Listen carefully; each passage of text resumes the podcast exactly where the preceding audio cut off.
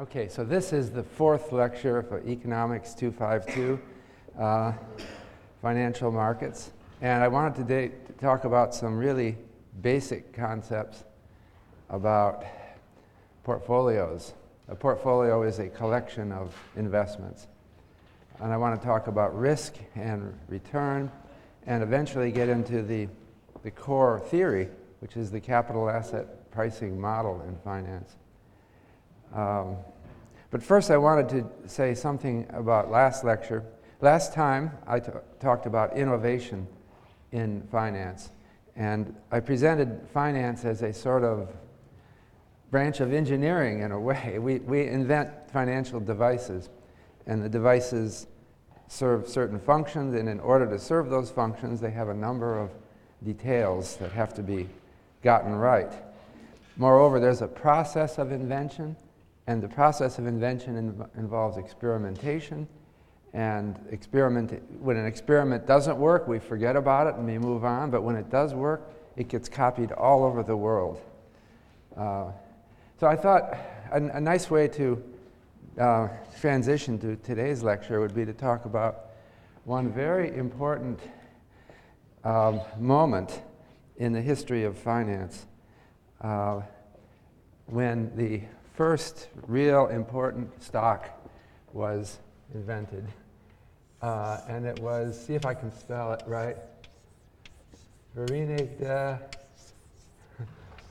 Oost Indische, I might be misspelling this, Compagnie. 1602. I, uh, this was the first, did I get that all right? Uh, I think I got it right, yeah. That's Dutch for the United East India Company. Uh, it was uh, founded in that year when it was a time when Holland was at war and the government uh, was worried about the economy and they were willing to experiment with raising capital to keep the economy prospering. And someone had this idea let's start a company with shares in it and let's trade them. Uh, and in the same year, and I can't write this in Dutch, but they created the Amsterdam Stock Exchange. Okay? And initially, it had only one stock. And so this is called VOC. Okay? Um, and it was a trading company. They, they uh, were going to set them up, and they were going to buy ships, and they were going to sail all over the world, and they were going to uh, trade in various commodities. Uh, so it sounds pretty basic, but no one had ever done this before. Uh, so it's interesting how much got invented in this one year, 1602. First of all, they invented a corporate logo uh, I don't know if I have it right. It was something like V O C. I don't know if I did that right. Just like we would put on, you know, advertisements for a company today. Um, maybe more. That's not very important. but what's really important also is that this was a long-term venture. Okay, there, there were lots of ventures already in Europe. Uh, where a group of merchants would get together and they would pool their money for one trip they would send ships out, and uh, these ships would trade and come back, and then they dissolve the whole thing. But this was different. This one was going to go indefinitely. And, and in their initial announcement, they said, We're going to set up operations all over the world. We're going to have an office in India and another one, I don't know, in the, Indonesia. Uh, and it's a big thing. And in, in the New World, in America, uh, but primarily East India from the name. Uh, and so they, uh, but they, the interesting thing is they set up a stock exchange to trade shares in it. Uh, and the stock exchange arranged so that you could trade every day. So there was lively trading. This was, this was part of the idea.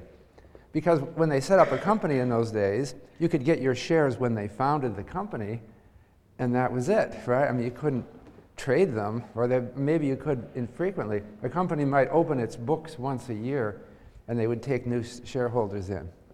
But someone had, hey, this is an idea. Yeah, even though the VOC doesn't open its books regularly, we can trade them every day. What difference does it make? We, you know, so we're going to have stockbrokers on the Amsterdam Stock Exchange, and, and maybe they'll own some shares in VOC, okay? And th- then they'll have an inventory of shares. And then somebody wants to buy some, you buy them from the broker, okay? You don't have to contact the company. And then the broker uh, will, uh, you know, maybe at the year end will report to the company that you own the shares, but doesn't have to, right? The broker does it. All right? So the broker says you own these shares, and you trust the Amsterdam Stock Exchange because they have rules and code of ethics. So uh, you think you own, well, you do own VOC shares if you buy them from a broker. The VOC doesn't know it yet, but you've got the shares because the broker is a member of the Amsterdam Stock Exchange and it says that you have the shares. Then, almost immediately after 1602, a funny thing happened. You guess what it was? The brokers started selling more shares than they had, right? What, what's to stop them from doing that? Or some of them did that, right? So the broker maybe owns some shares in VOC and he gets lots of buyers, and the broker ends up selling more, more shares than he has. And he thinks, well, I'll, I'll get them later, you know. And he says, what do my customers care if they own shares that I don't? Eh, Because I don't report it to the company right away anyway. I'll make good on this. I'm a broker, I know what to do. I'll buy them later and I'll get them. So you see what starts to happen? There are more shares out there being traded than there exist in the company because the broker is selling shares that he doesn't own. And so therefore, there began in way back, even in this time, there began uh, what we call short sales or short interest.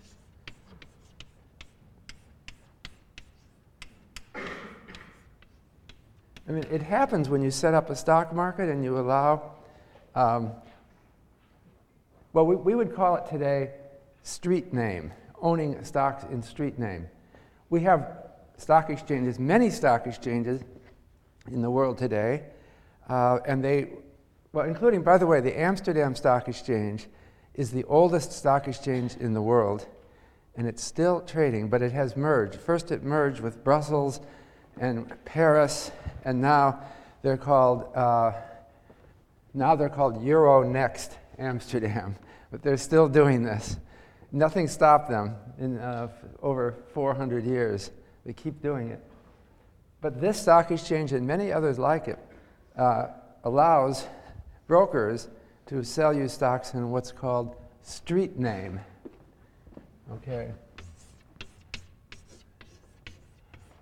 And what that means is that when you buy shares, the broker puts in your account that you own these shares. But the company doesn't know it because the actual ownership is registered in the name of the broker. Okay, and so the broker is, uh, is selling you shares, and it's only through the broker that you know that uh, you have shares. So the broker on the stock exchange may be, sh- may be short, may have sold more shares than he or she has. That's all right, okay? It, happened as long ago as the, right from the beginning of the stock market. Uh, there was a scandal. I was reading the history of this in um, who was the guy? Um, Isaac Le Maire, a Dutchman. Uh,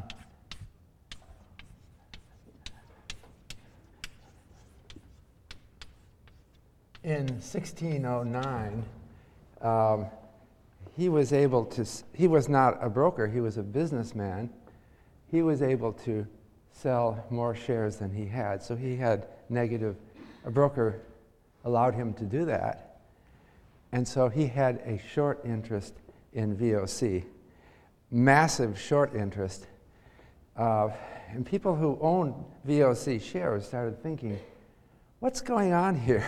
Someone is selling, he's, he, he's borrowing shares from a broker and selling them. And then that, that tends to bring down the price. And there was a, a, um, a downward movement in the Amsterdam stock market, and this guy was blamed for having shorted the stock and forcing down the, uh, forcing down the price. Uh, and so the uh, Amsterdam Stock Exchange, for two years, from 1609 to 1611, banned short selling. But then they decided to let it go again. Uh, the point of all this discussion, uh, uh, let me step, I'm, I'm, telling you a story about Holland 400 years ago. But the, the reason I'm telling you this story is to try to emphasize how certain things just happen naturally. Once you set the framework up, you set up a big company, and it's a company that lasts a long time, okay? It's very valuable, and anybody can buy shares in it, okay? So it's, it's democratic. And the value is very uncertain because this company is going to be in business into the far future and it's building a whole arrangement, an empire of trading posts and ships, and who knows what it's worth. So the price is very uncertain, and buying it is a sort of a gamble. And so the price starts fluctuating wildly, and it attracts all kinds of interest. And some people think it's going to go up, and some people think it's going to go down, and they start debating about this and wondering about this. And some guy like Isaac Le Maire thinks it's going to go down, so he wants to short the stock. He wants to sell, doesn't want to buy it, he wants to short it so he can have a negative quantity. Uh, thank you. Other people uh, are, are really positive and excited about it, and they want to buy all they can get. And they want to even buy more than they have. They want to borrow money to buy the stock. So you have this tension between the shorts, like Isaac Le Maire and the, the, the gung ho traders who want to buy it. And it creates a lot of volatility in the market. Uh, but the whole effect of this is to create uh, interest in the stock. So it brings in money. And it ultimately made the VOC very successful because so many people wanted to give money to this trading company. So they were able to build hundreds of ships and set up big outposts all over. Um, and it became very valuable. And it was an invention, kind of a social invention. I mean, I'm thinking it's kind of analogous. We, we have recent inventions that we think about. The social media, we have, you know, like Facebook and um, other recent inventions. This was an invention like that. It was an invention that got people together and communicating and uh, excited about something. Uh, and it created a sort of a, a game that people were playing that turned out to be productive. That's why it was copied all over the world. So the, the core concepts, which we began in Holland in 1609, are everywhere now. Uh, in every country of the world has this. I should also add, by the way, that the VOC was a limited liability corporation. Amazing. I, I, when I told you that limited liability came in in 1811 in New York, I think I qualified that. It used to be that some companies had in their charter an, an agreement that, with the government that the stockholders had limited liability. What came in in 1811 in New York was a law that said all companies are a limited liability. And moreover, anybody in the world can start, a, well, anyone in New York uh, can start a company, and it will always be limited liability. So don't worry, you can invest in any company, and you can uh, not worry about being sued for the debts of the company. Well, back then, Holland didn't go that far, but they did create one company that did have limited liability. And so what that meant was you could you could invest in this company and it's just a game, you know? I can't lose more than I put into it.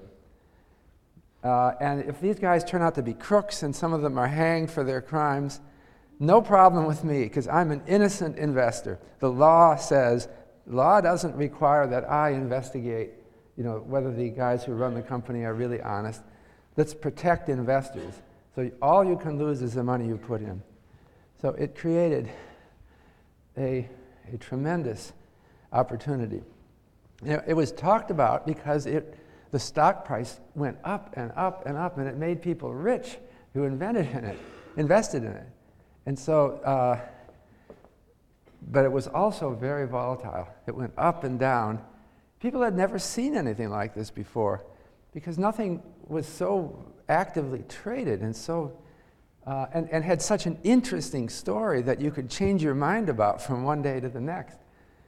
Uh, and so it was, anyway, uh, I, I, didn't want to just tell a story. This isn't a story, though, that illustrates our last lecture. It was a breakthrough innovation. It was a kind of gambling, but not gambling. It was gambling on real things. And so, you know, people like to gamble, but, you know, it's usually a waste of their time. This is not a waste of time. This was setting up trade around the world. And so um, it was an important, you know, very important innovation. Uh, but now I wanted to use it as a lead in to the main theme of this lecture, which is about portfolio management and risk. Uh, and I wanted, the first concept I wanted to talk about is leverage. Well, and also, let me add the equity premium. These are the two main concepts.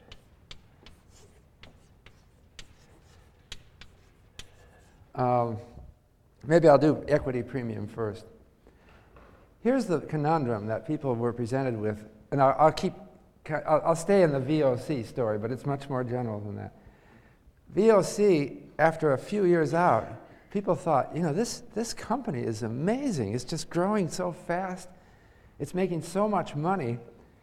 It might have a really high return, like unbelievably high, uh, like 20% a year or even more, but l- let's say 20% a year.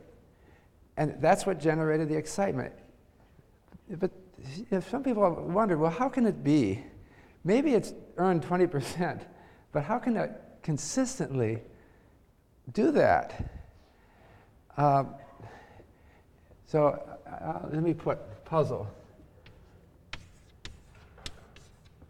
We've gone through 400 years of history since the VOC was established.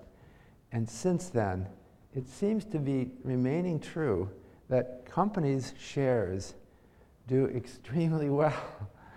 Uh, and that's a puzzle because, you know, if, if you can make a, a, high return on some investment, wouldn't you think that enough people would flock into the investment so that it no longer, you know, there's too many people trying to do this, so it's no longer performing so well?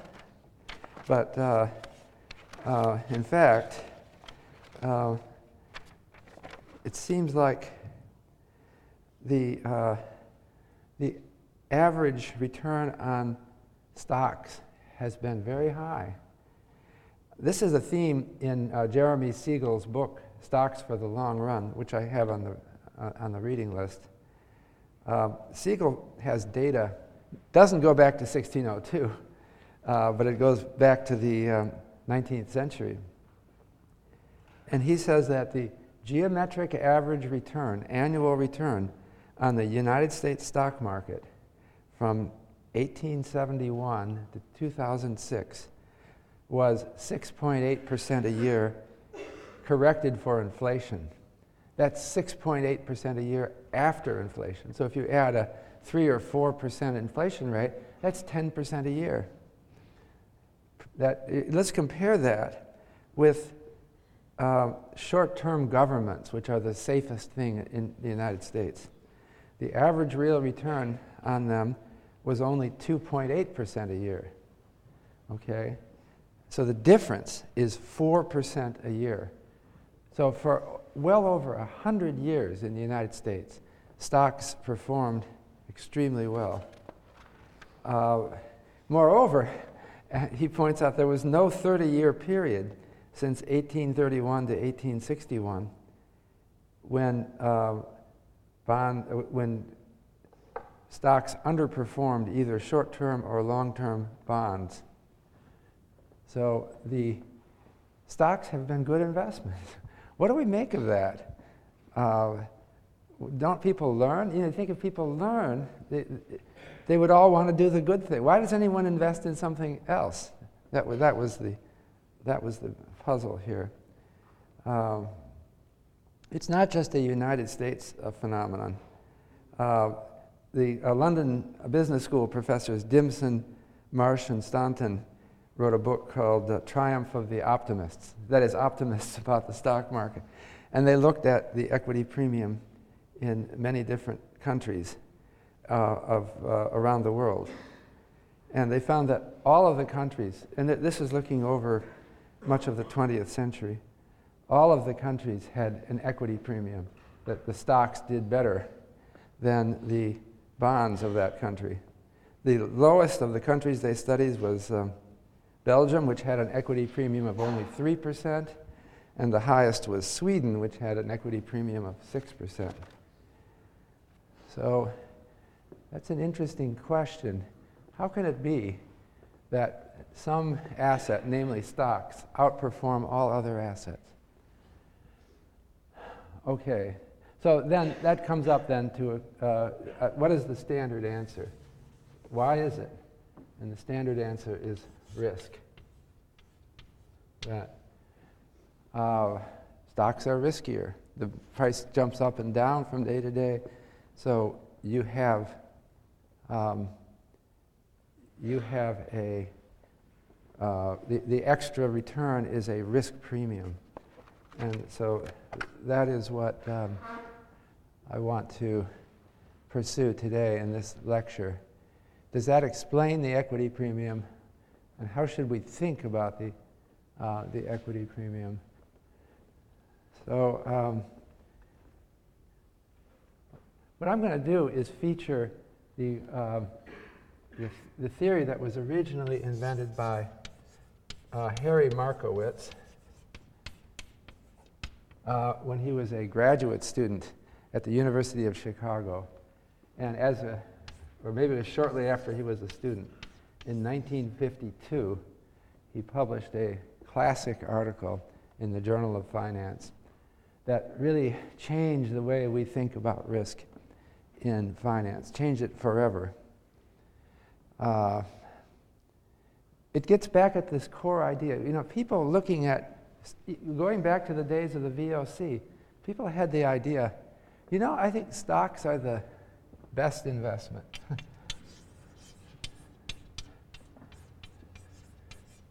okay, I'm writing that down and I'm putting it in quotation marks because um, it's not. Um, it's not a term that I would use. Uh, what is the best investment? Well, they say, look, the VOC is just returning tremendous amounts. Um, it, any smart person would just put as much as he can into that investment. Something seems wrong about that. I mean, it can't be true that. Um, so, what Markowitz, uh, when I went back and re- read his Journal of Finance article in 52, it's kind of remarkable to me that what he was talking about wasn't known yet uh, in 1952. He, he, was getting at this core idea of what's the best investment. And, and how do you judge what's the best investment? And judging from his article, that, that to me, it sounded so basic and simple. Of course, I've studied finance, but it seemed odd to me that everyone didn't know that in 1952. Um, so let me. Uh, the question is I, will kind of paraphrase what Markowitz said. Uh, let's imagine that you got a job as a portfolio manager, okay? And you're kind of mathematically inclined and you know numbers and statistics and you know how to compute standard deviations and variances, uh, things like that. So what is the first thing you do? You're, you're, you're, you're a numbers person, okay? You're a math person. But now imagine you've been entrusted with managing a portfolio for some investor. And the investor gives you a horizon. You know, let's say you're managing it for one year, okay? And you're thinking, all right, what, what should I do? Well, I, I want to collect data on every possible investment I could make. Not just stocks and bonds, but real estate, commodities, whatever, okay? And I can, for each of these, I can compute what the average return was on those investments, okay? And I can compute the variance, and I can compute the covariance and the correlation, right? So Markowitz, do you see it? So I've, I've got all the data. Now I could say, I don't believe these data are relevant to the future because I'm smarter. Right? I, I can predict that some company is going to do better than it did in the past, or some asset class will do better than it did in the past. But let's, let's step back. Let's do it basic. Let's just think like a mathematician here, all right? Let's just take as given all the historical average returns and variances and covariances. So Markowitz says, well, what's the best portfolio given that? Okay? I could compute all these numbers. What's the best assembly of all these things? Uh, and you know, he realized that nobody had ever thought that. Isn't that a well defined problem? I, I, give you all the variances, I give you all the covariances, I give you all the average returns, and I say, let's just assume that this is going to continue like this. What should I do? As an investor. And it's funny, Markowitz said, he has reminiscent, he won the Nobel Prize later, uh, and deservedly, I think. This was a breakthrough idea. But he said, as a graduate student, he was chatting with someone in the hallway and thinking about this. And he said, it suddenly hit me as an uh, epiphany. If I have these statistics, I ought to be able to compute the optimal portfolio. It's, it's, it's mathematical, right? It's just one thing. I mean, what is the optimal portfolio? It took him like two or three days to figure the whole thing out. And I, you know, it's almost like I could, haven't I set up in your mind? Do you see the problem? You can figure this out too, right? I think if you put your ingenuity onto it. The funny thing is, nobody thought about it before Markowitz. So actually, I, I, I was intrigued by that. So I, I went back trying to find. Uh, what people were talking about before 1952. And uh, we have a new thing on the web, uh, relatively new, uh, called, do you ever play with this? It's called ngrams.googlelabs.com. And what you can do is you can put in any phrase you want and search it for the, it goes back like 400 years in English. You can't do Dutch. I, I, don't think, maybe you can do Dutch too. I didn't try. Um, and you can search to see what people were talking about in books. Because they have all these books scanned in now. Now you can search for keywords.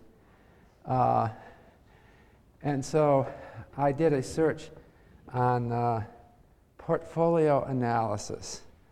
That's what this is all about, right? Figuring out what the optimal portfolio of stocks, bonds, commodities is. Hardly anyone even used the term before 1952. I guess it didn't exist. There was no theory of. Por- you kind of imagine how could that be? I mean, you had all these sophisticated banks and finance. They had no theory of portfolio analysis. Uh, and I looked at portfolio variance, portfolio return. It all started with Harry Markowitz. Again, this is another testimony to how there are sudden breakthroughs. It should have been obvious, but somehow people didn't think. But then I found one thing, though. I did search on Ngrams on eggs in one basket. okay? And there's an old adage don't put all your eggs in one basket. Uh, and uh, that's kind of what we're coming to with Markowitz here. He's got a whole theory of it, but uh, I found a uh, or was it? I found an investment manual from 1874. I can't find it here. I'm not. Uh, um, eh, this is from a book, 1874, about investing. There is an old saying that it is inadvisable to put all your eggs in one basket. so it was already in, a, and he says diversify, okay? And then he's done. He doesn't tell you how do you diversify? How do I know what I should do? No, it just stops there. There was no theory of risk until 1952. So let's think about that. You, you see the concept I have? You, you know all the variances. This isn't a judgment thing. You know all the covariances. What should I do? Well, the first thing I want to talk about is the very simple case of pure leverage. Uh, let's go back to 1602, okay? And there's only one stock. That's VOC, okay? And there has to be something else, otherwise, there's nothing. No, the other thing I'm going to say is there's an interest rate, riskless interest rate. So I can invest in, let's say, Dutch government bonds, which are completely safe. Uh, of course, you might say they're not completely safe, but they're, they're much safer than VOC. VOC was wild, the price was going all over the place. So uh, let's, as an approximation, say there's an interest rate. You can borrow and lend at the interest rate and we'll call the riskless rate R sub f. Okay, so let's say that's 5% a year, okay? We're investing for one year. So I can invest at the interest rate, and this is a boring investment, it's just getting interest, it's 5%. But I can, I can also borrow at the interest rate. Uh, there's a market rate, and I can, I can borrow at 5%. You know, in practice, I would probably have to pay a little bit more as a borrower than I could get as an investor, but let's assume that away. It's just an interest rate. And anybody who wants to can borrow and lend at the interest rate. I'll make it 5% just for a round number. Okay? And let's say VOC, the Dutch East India Company, has had a historic average return of 20%. This is spectacular investment, all right? Um, but let's say it's, so that's its mean, it's mu, the mean of the investment. But let's say it's really risky, so the standard deviation is 40%. All right? So what can I do? Suppose I have only, this is a, this is, let's do the simple problem first, okay?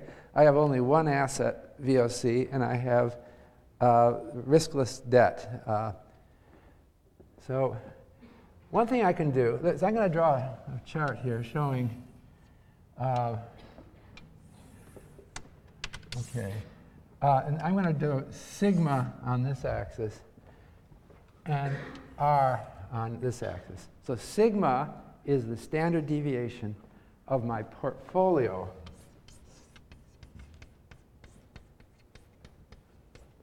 okay? And R is the expected return on the portfolio. Okay? Now, I, I and I can, all I'm going to do is choose mixtures of the stock and the, and the riskless rate. So I, a couple of points I can read, I'm going to plot what the available options are. I, I, can, I can see right here that I can invest at 5% right? The riskless rate, and then I'll have no risk. So do you see this? This is R sub f. This is zero, okay? And these are positive numbers. See what I've plotted here? This is just the, the most boring investment because there's no risk at all, and I'm earning 5%. I can also plot this one, right? So um, here uh, is VOC. Uh, is this big enough for you to see back there? Okay.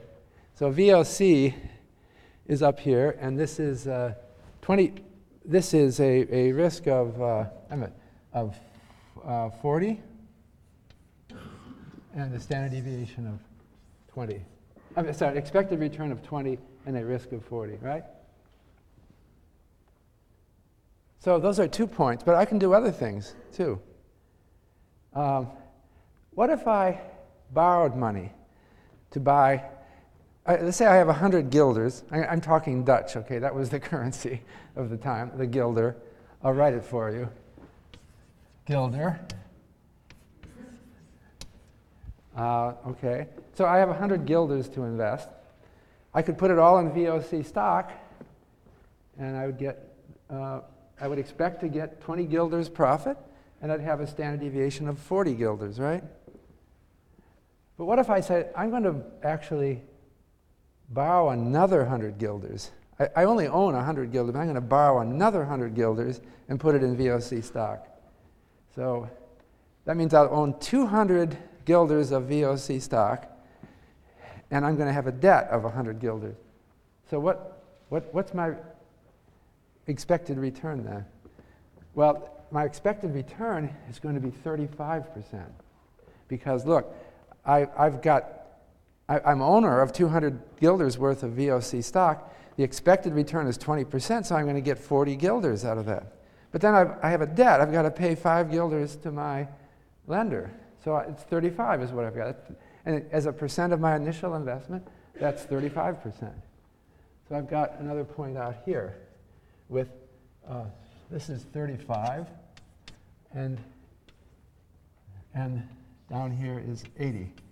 See, my standard deviation is 80 guilders now, right? Because I have $200 and the standard deviation was 40%. All right? So this is, a, so here I am two for one, two for one leveraged. I have $100, but I've, I've, um, I've put $200 in the stock. Okay? It's easy to do. You know, you could do this in 1602. Um, so, you know, you can see how I knew. I, obviously, I can, I can, this is a straight line here. I could do anything along this straight line.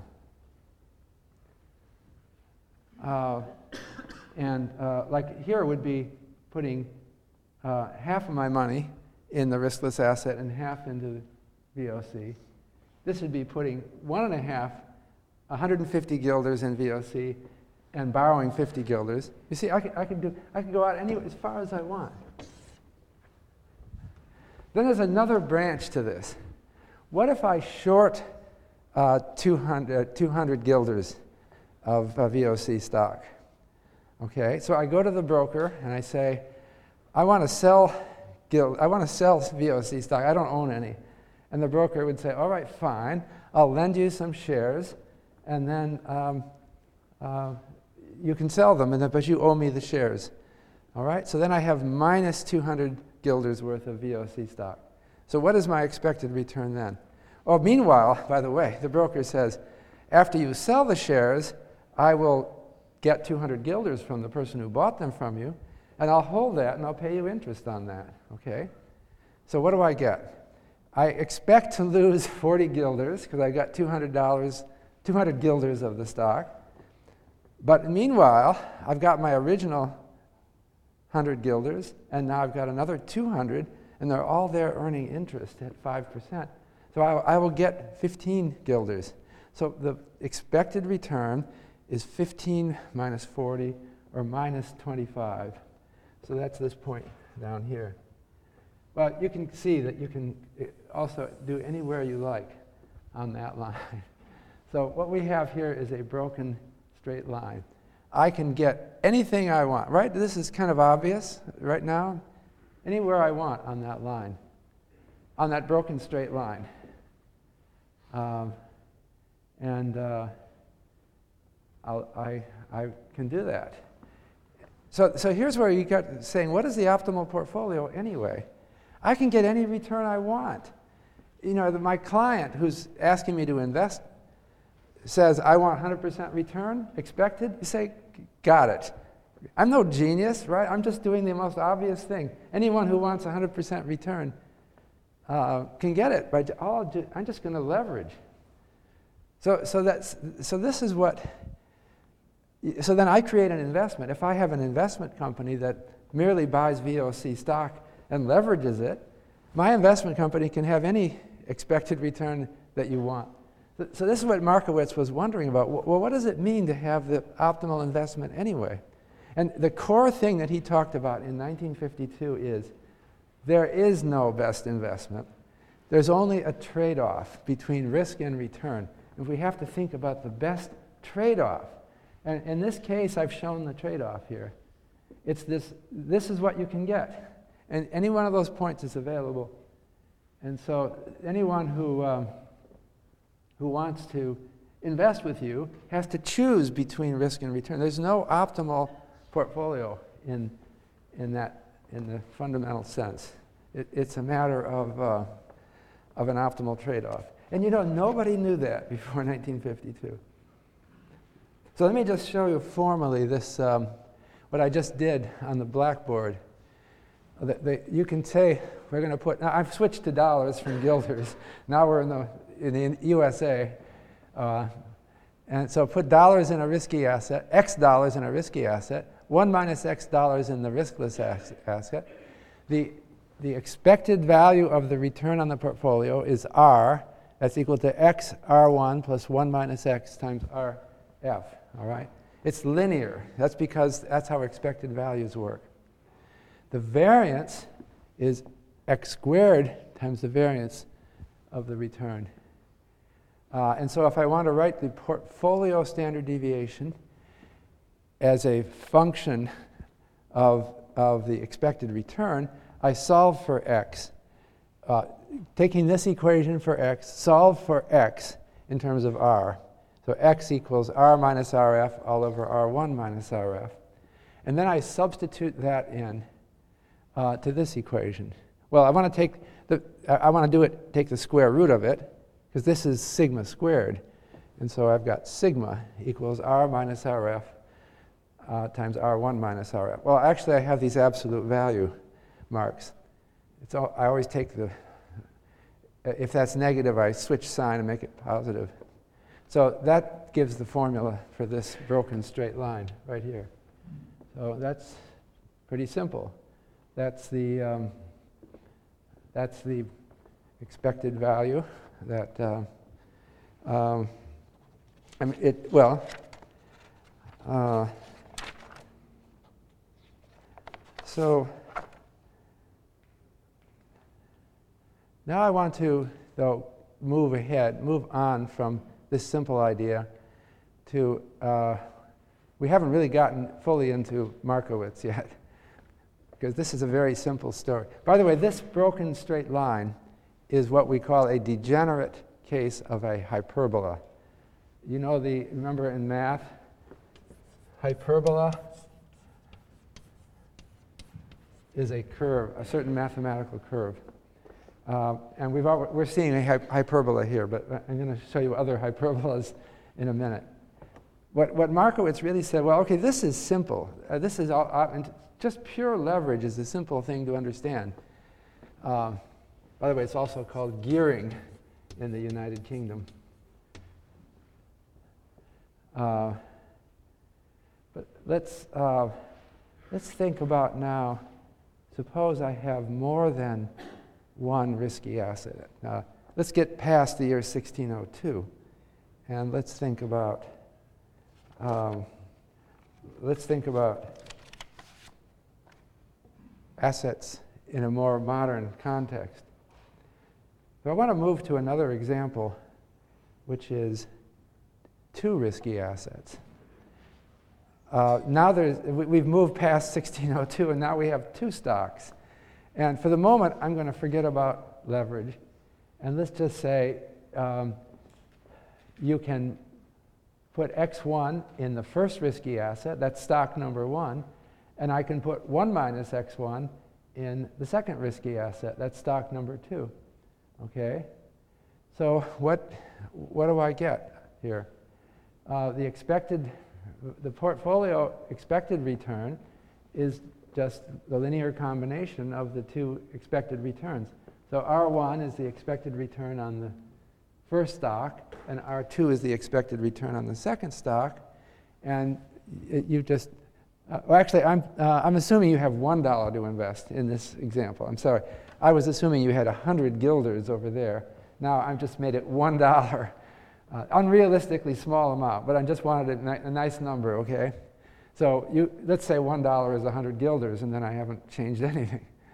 Okay, so, um, so I, I have one, see, I start out with $1, so if I put x $1 in the first one, I have 1 minus x1 left for the other one, so it's very simple. And this is the, the formula for the variance of the portfolio, which we saw, uh, essentially, we saw that in the uh, second lecture. So, what I can do is go through the same sort of exercise I did there with two risky assets. All right? Uh, and so I, what I want to do is draw a, a curve something like this. But I, will solve for x1 in terms of r, uh, just like I did for the riskless asset. And I'll plug it into the equation for the variance. And I have to take the square root of that, and I can plot that. Okay? And it, you might think it would look something like that. Well, it's not going to look exactly like that because it's risky. Something's risky. So I did that, the calculation. And incidentally, on your problem set, you're going to have to think about issues like this. But what I did is I took data on the average return for the U.S. stock market as measured by the S&P 500 uh, and the variance. Uh, and then the alternative investment I took was 10-year treasuries for the United States government. Uh, long term, because they're 10 years, but we're only investing for one year. So they're risky because the market price goes up and down. They're not riskless. Uh, I call those bonds. There's other kinds of bonds. Uh, and I computed uh, the relationship between the standard deviation of the portfolio and the standard deviation and, and the expected return, just as I showed you. Uh, again, using data from 1983 to 2006. And it kind of looks like this curve, doesn't it? Except this is a degenerate parabola, but it's, it, it's, it looks like this, right? I'm sorry, parabola, I said it wrong. Hyperbola. Uh, you know how hyperbola, you remember this from math? Hyperbolas, uh, well, they look like that and they approach asymptotes, uh, which are straight lines. So here is, uh, here is the hyperbola for stocks and bonds. So just as I had a point here which represented 100% VOC, I can have over here a point which represents 100% US stocks. Okay? And I can take another point which is 100% bonds, that's here. This point is 25% stocks, 75% bonds. This point is 50% stocks, 50% bonds. Okay? And I can you see that th- this is the choice set that I as an investor have between stocks and bonds. Uh, so is that clear? Is that any? Uh, so again, there's no, you see, all these are different portfolios. If, if you're just going to do stocks and bonds and nothing else, what you choose to do depends on your taste, on your t- risk tolerance. I could go 100% stocks, but I'm going to have a lot of risk. I'm going to have, I'm going to have a nice expected return. It looks like it's about 13, 14%, but I'm going to have a high variance. It looks like it's about 18%. This is the S&P 500 stock market, and so it has a lot of variance. I could be safe and I could go all in bonds. I could be here. Then I'd have, you know, a lower, much lower return, but I have a lower variance. So what should I do? Well, what do you learn from that? First of all, you learn there isn't any single optimal portfolio. Um, but there is something Let's talk about being a 100% bond investor. What do you think of that? Is that a good idea? You'd get this point right here. Well, right, you definitely should not be a 100% bond investor. That's one thing we just learned. Why is that? Because if I go up here, I have no more. See, that's the same standard deviation, the same risk, but I have a higher return. Right? Higher expected return. So, what did we just learn? We learned that if you just stay in this space of stocks and bonds, maybe you could be a 100% stock investor, but never in a million years should you ever even think of being a 100% bond investor, okay? Because, look, it's just simple math. I can figure it out. I can figure out that I get a higher expected return and no more risk.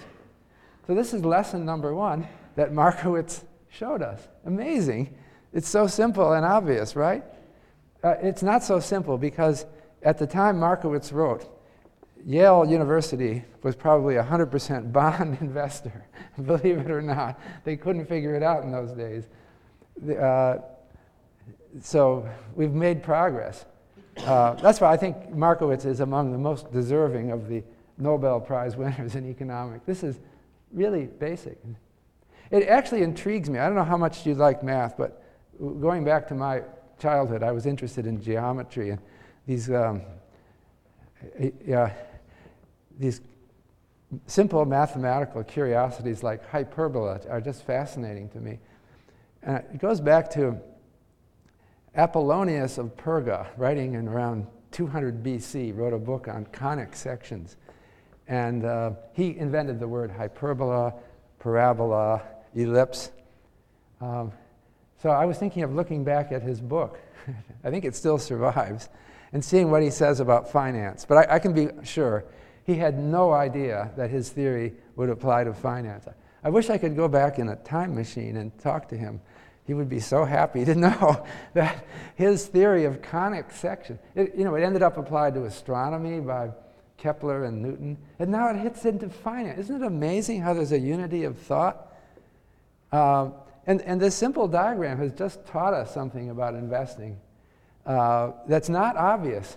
Not obvious until you think about. Uh, I've just told you never invest only in bonds. Uh, but it doesn't tell you how much stocks and how much bonds to. Once you, you know, once you're above, the, you, once you're above this point, it seems to be a matter of taste. There isn't any, any single uh, decision that you can make. So um, now I want to move to a more complicated world where we have three assets. Okay, we're, we're, do, we're starting from we had one risky asset. Now then we had two. Now let's go even further. Let's say three risky assets. Well, the uh, the expected return um, is the same. It's the weighted average. Now, now we have three weights x1, x2, and x3. And they have to sum to $1. I could, I could have written x3 as 1 minus x1 minus x2, but I wrote it differently here. It looked messy to write it the other way. And this is the formula for the portfolio variance. It's the x1 squared times the variance of the return on the first risky asset plus x2 squared times the variance of the return on the second risky asset plus x3 squared times the variance of the return on the third risky asset. And then you have three more terms representing covariances. You have to take account of the covariances of the assets because if they move together, they, if they all go in the same direction at the same time, that's going to make your portfolio riskier. And, and so that's the portfolio variance.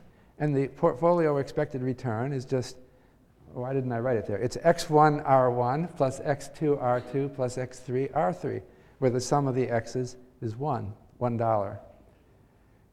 So it's uh, something that you can do to calculate uh, what is the um, optimal portfolio. So I decided to add a third asset to my diagram. The, the pink line up here is the same, um, uh, well, we call that an efficient portfolio frontier. I, have that in the title of the slide. For stocks and bonds. That's the pink line here. But I've added the efficient portfolio frontier for three stocks, three assets stocks, bonds, and oil.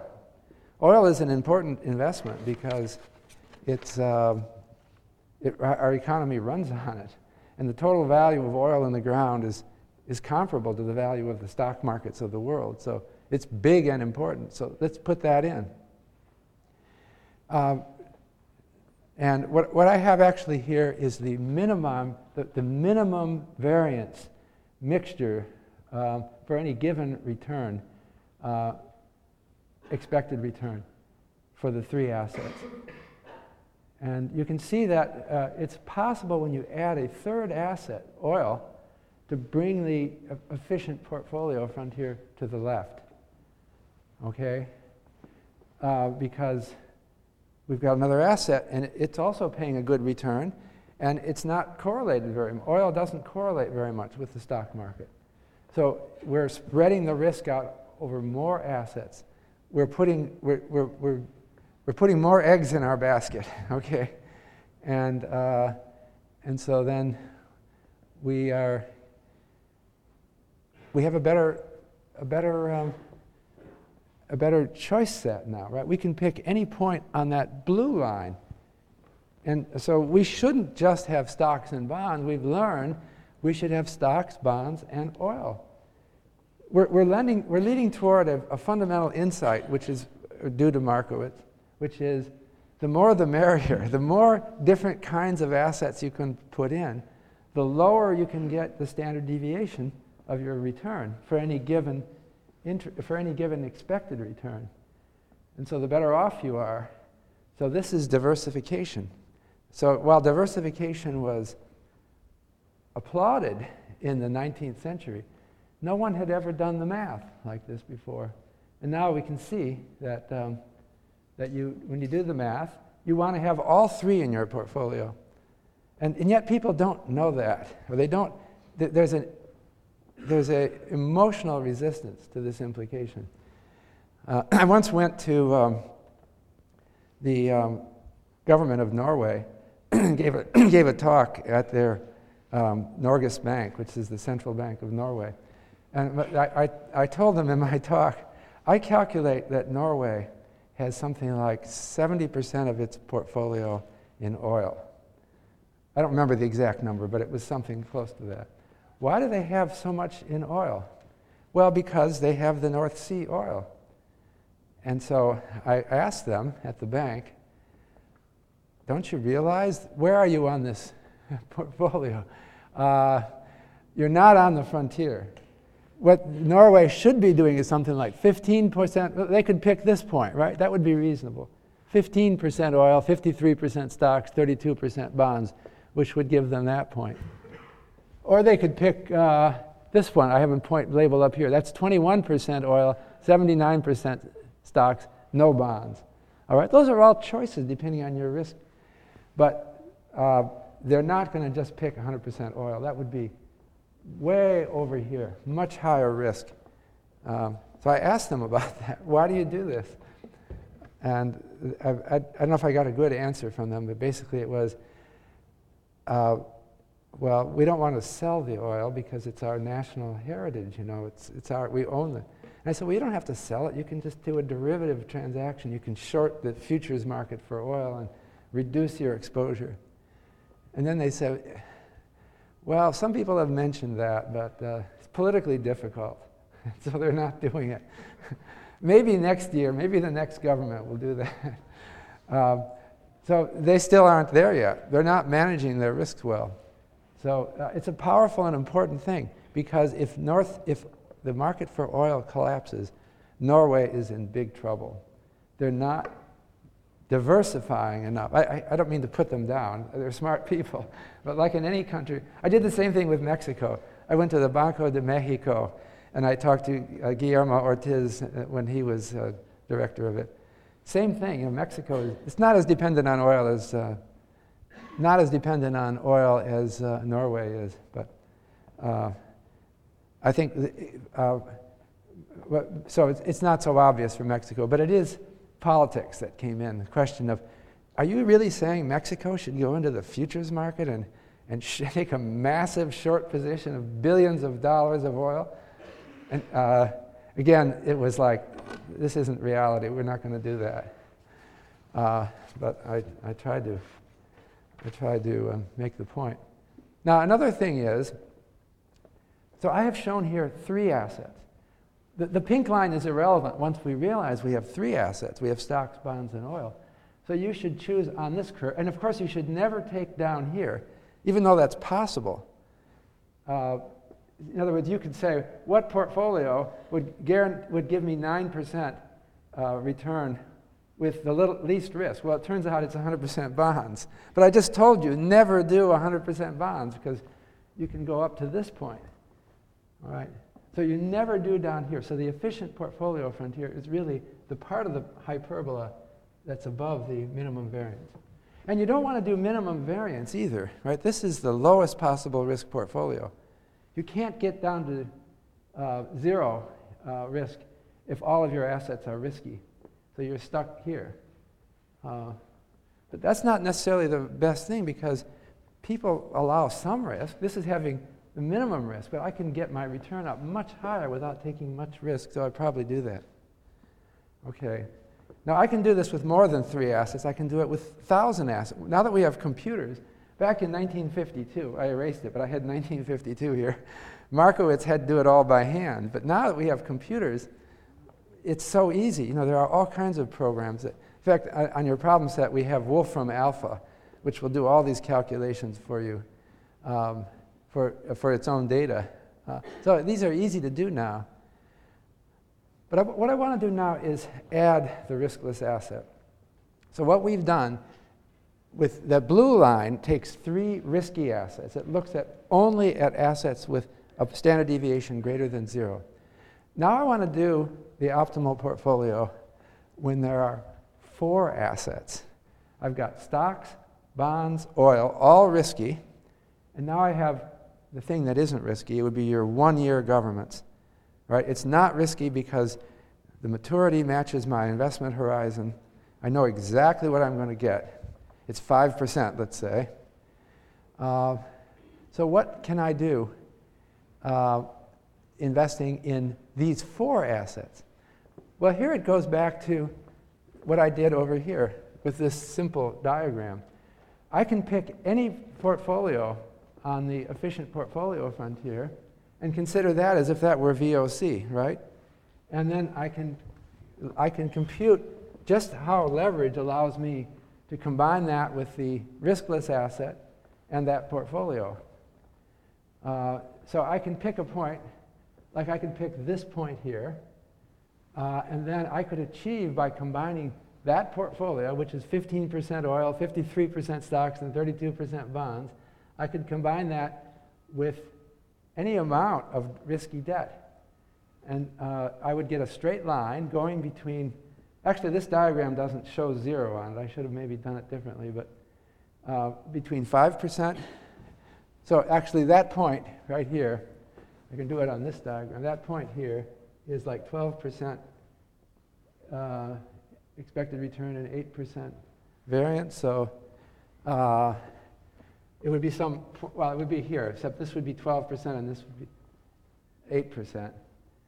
I could pick any point, and this would be 5%. Any point along the straight line connecting those points is possible. So what do I want to do if I have the, I want to get the highest expected return for any standard deviation. I want to take a line that goes through 5% on the, uh, on the y-axis and is as high as possible. So I'm taking a point right over here at 5% and trying to get as high as I can. It turns out then that I want to pick the point which has a tangency with the efficient portfolio frontier. Uh, and so that means the highest straight line that touches the efficient portfolio frontier. And so now I can achieve any point on that line. Uh, and that's, again, Markowitz insight. So if I were to pick that point, I would be picking, uh, what, what does it look like? I don't have it indicated. It was probably something like 11% oil, uh, 30% stocks, 50%, I, something like that. It doesn't add up. Uh, and that would be holding no debt, right? But I could, I could get even higher return if my client wants that by leveraging. I would borrow and buy even more of this risky portfolio. So this portfolio here is called the tangency portfolio.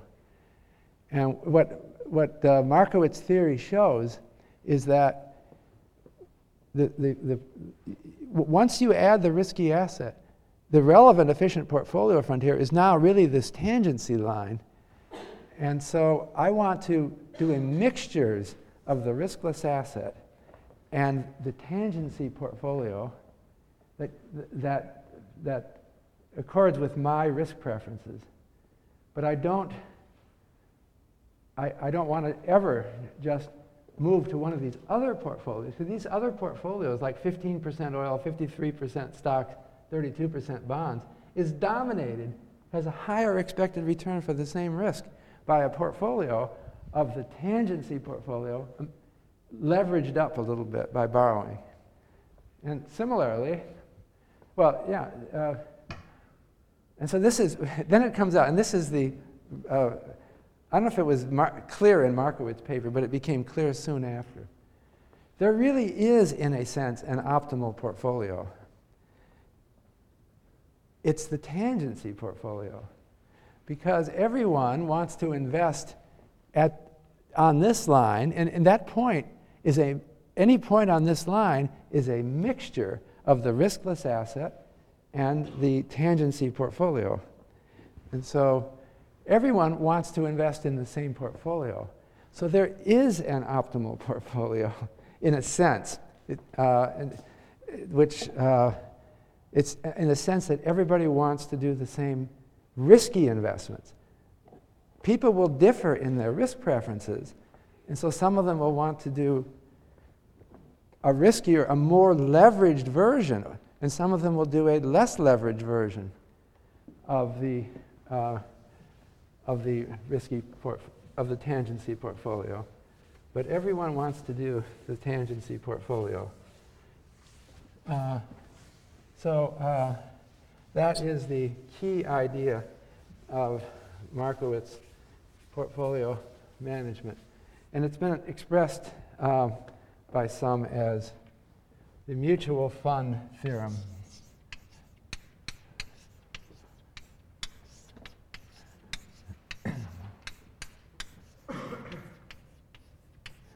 First of all, I have to just define for you what is a mutual fund. You might not know that. A mutual fund is a certain kind of investment company aimed at a retail audience. Uh, uh, they could have just called this the investment company theorem, but history, I can't tell you the history of thought on this. Uh, it's, um, it's uh, uh, a mutual fund is a certain kind of investment company that is mutual. That means that the owners of the shares in the fund are, there's no other owners, it's just one class of investors. Uh, all of, you're all equal, so it's mutual. But that's irrelevant to here. The idea is that all we need is one mutual fund. There's thousands of mutual funds to serve investors because I had that everyone is investing in the tangency portfolio. So they should call their fund the Tangency Portfolio Fund. And, and our fund is the optimal mix of, of stock, bonds, oil, and whatever else. Uh, and then you don't necessarily want to own only that mutual fund, but you want to own mixtures of that mutual fund and the riskless asset. So uh, everyone holds, you only need one investment company. See, this is the other, I, I told you this story. I said, imagine that you were mathematically inclined and you have all the statistics and you're going to figure it out. What's the best thing to do? We've just figured it out. I haven't gone through all the math details. There is a best thing to do. You should offer as your investment product the tangency portfolio. And that's it. Once you've figured it out, there's nothing more to do. There's no need to hire any more finance people. You've figured it out according to Markowitz theory. And all the investors in the world will just invest in this one. And that's uh, case closed. We don't need thousands of mutual funds uh, under the assumptions of Markowitz, which is that we, we're agreed on the variances and covariances and expected returns. There's a single optimal risky portfolio. And then the instructions to investors are very simple. All you need is two assets in your portfolio the mutual fund that owns the tangency portfolio, and whatever amount of debt you want. So if you're footloose and fancy free, you can even leverage it. You can borrow and two to one, three to one, it's up to your tastes. But you don't need to look at anything other than the mutual fund. Uh, so that, that's an important insight. Uh, and what it means then is that leads to something else. So uh, Markowitz didn't get this idea, it came out later. So someone was thinking, well, if, if everyone should be investing in the same portfolio, it doesn't add up unless that is equal, that portfolio is equal to the total assets out there in the world, right? If, if, the, if, if there's twice as much oil as there is stock, then there has to be twice as much oil as stock in the, in the tangency portfolio. Otherwise, it doesn't add up, right? Because everyone has to own everything. Supply and demand have to equal. So it means the mutual fund theory implies that the market portfolio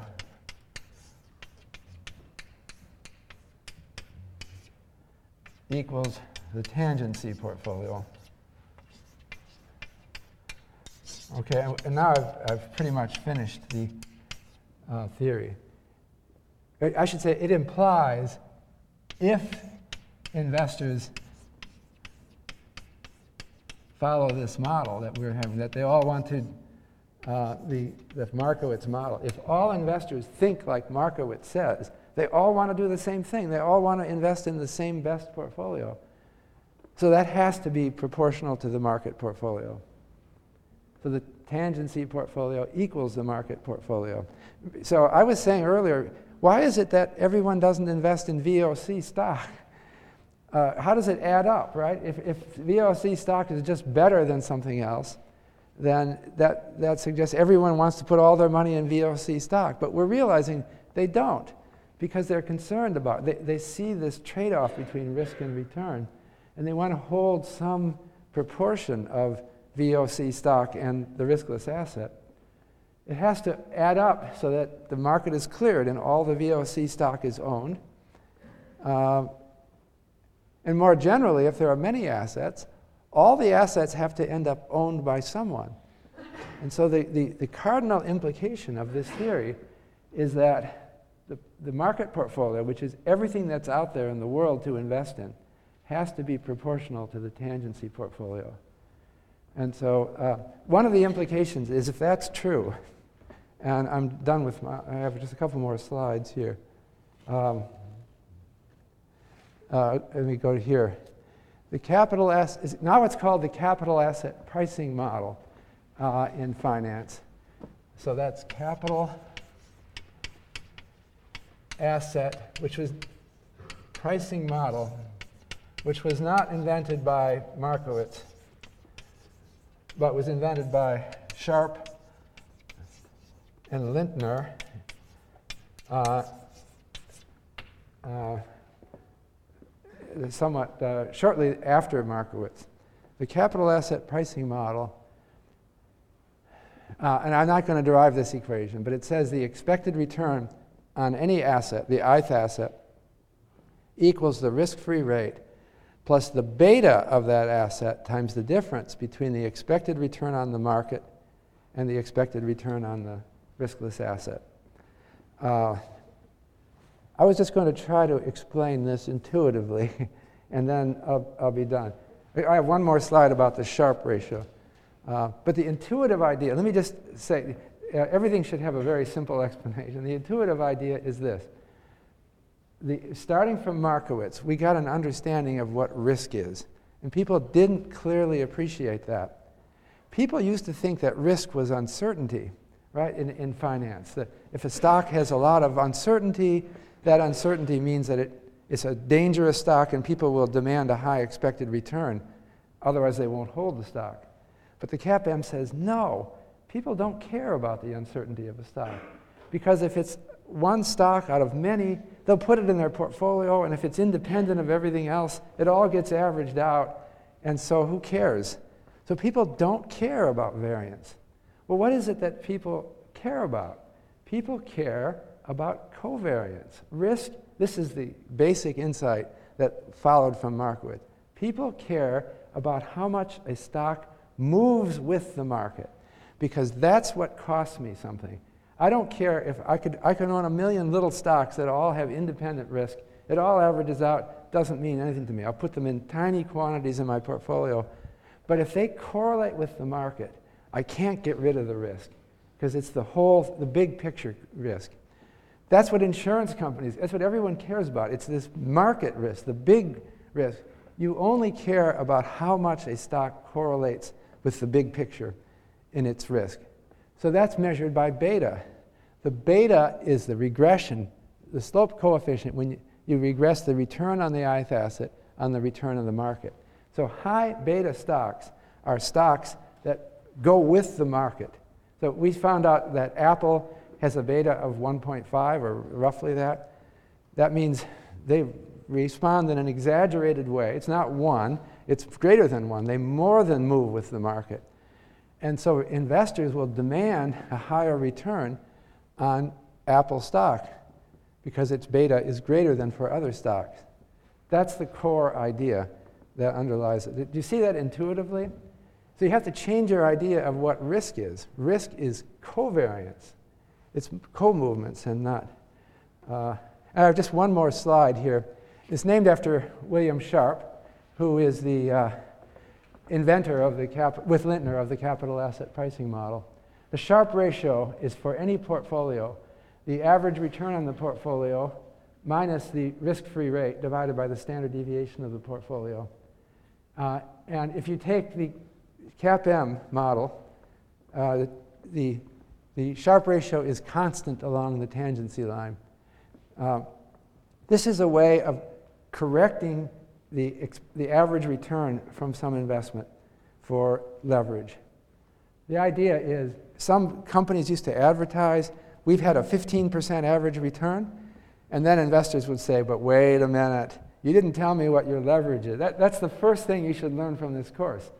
Someone advertises that they had 15% return. You say, ha, I want to know what your leverage was. I want to know, really, you know, how to, uh, you were just leveraging it up and taking big risks, and uh, on average you'll do well, but it's risky. So this is the correction you make. So how do you correct for leverage? You might say, well, I want to look at what fraction of the investor, comp- the investment portfolio is in the risky asset and what fraction is in the riskless asset. But it's not so easy to do that because the company can cover up its tracks. It can invest in a company that's leveraged, right? And so you'd have to go one step further and undo the leverage for that company. It's hard to do that. But the easy thing to do is just calculate the Sharpe ratio for the investment company. So if some guy is investing and claiming to have done 15% of return per year on his portfolio, uh, well, you, I'm, I'm going to look at the standard deviation of the portfolio. That's evidence of how leveraged this guy was. And I'll compute the Sharpe ratio. And unless it's bigger than the Sharpe ratio for the you know, the typical stock, I, I don't, I'm not impressed. Uh, anyway, so I think I've come to an end of this lecture. So what you should have gotten from this lecture is a concept of risk-return trade-off, a concept of uh, of uh, optimal portfolio as being something subtle and related to Apollonius of Perga in difficult ways, but there's also very simple things about how to evaluate portfolio and portfolio managers that comes out of this.